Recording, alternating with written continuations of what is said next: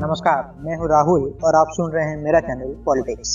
सोनू सूद के बारे में तो आप जानते ही होंगे। कोरोना काल में सोनू सूद जरूरतमंदों के लिए मसीहा बन के उभरे हैं। तीस हज़ार से भी ज़्यादा अप्रवासी मजदूरों को सोनू सूद अपने बजट से उनके गाँव पहुँचा चुके हैं। एक गरीब किसान को तो सोनू सूद ने सीधे एक ट्रैक्टर ही खरीद के दे दिया खेती करने के लिए। और कई मजदूरों को तो सोनू सूद ने चार्टर प्लेन से अपने गाँव पहुँचाया। और अभी भी सोनू सूद की चैरिटी जारी है। हर जरूरतमंद की सोनू सूद मदद कर रहे हैं। एक अनुमान के मुताबिक सोनू सूद अब तक लगभग एक करोड़ से ज़्यादा की चैरिटी कर चुके हैं। लेकिन अब सोनू सूद को लेकर सवाल ये है कि वो इतनी चैरिटी आखिर कर क्यों रहे वैसे तो सभी बड़ी हस्तियाँ अपने अपने स्तर पर चैरिटी करते हैं, जरूरतमंदों की मदद करते हैं। लेकिन सोनू सूद जिस प्रकार से चैरिटी कर रहे हैं, वैसी चैरिटी कोई नहीं करता। सारे अभिनेता किसी न किसी माध्यम से चैरिटी करते हैं, लेकिन सोनू सूद लोगों की डायरेक्ट मदद कर रहे हैं, प्रत्यक्ष उनके तक मदद पहुँचा रहे हैं। आपको बता दें कि सोनू सूद के पास दस से ज़्यादा होटल है और सौ करोड़ से ज़्यादा की संपत्ति है।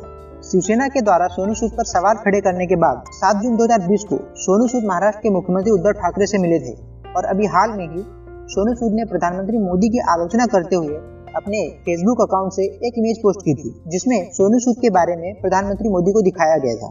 और ये सब देखकर राजनीतिक दृष्टिकोण से ये अंदेशा लगाया जा रहा है, सोनू सूद लोगों की मदद करने के रास्ते से, अर्थात चैरिटी के रास्ते से राजनीति में आना चाहते हैं। और ये भी हो सकता है कि सोनू सूद को शिवसेना और कांग्रेस बीजेपी के खिलाफ तैयार कर रही हो। उपकार करना राजनीति में आने का सबसे सरल और आसान रास्ता है। मान लीजिए, सोनू सूद ये सब चैरिटी और लोगों की मदद नहीं कर रहे होते। और ऐसे में अगर सोनू सूद राजनीति में आते तो सोचिए, सोनू सूद चुनाव किस मुँह से लड़ते। लेकिन सोनू सूद अगर इतनी चैरिटी कर रहे हैं और अगर ऐसे में वो राजनीति में आते हैं तो उनके पास एक मोटिव होगा चुनाव लड़ने का और राजनीति में आने का। सोनू सूद को राजनीति में आना भी चाहिए, क्योंकि हमारे देश के नेताओं को तो आप जानते ही हैं, कोई कुछ नहीं करता जनता के लिए, सब सिर्फ़ अपनी जेब भरते हैं।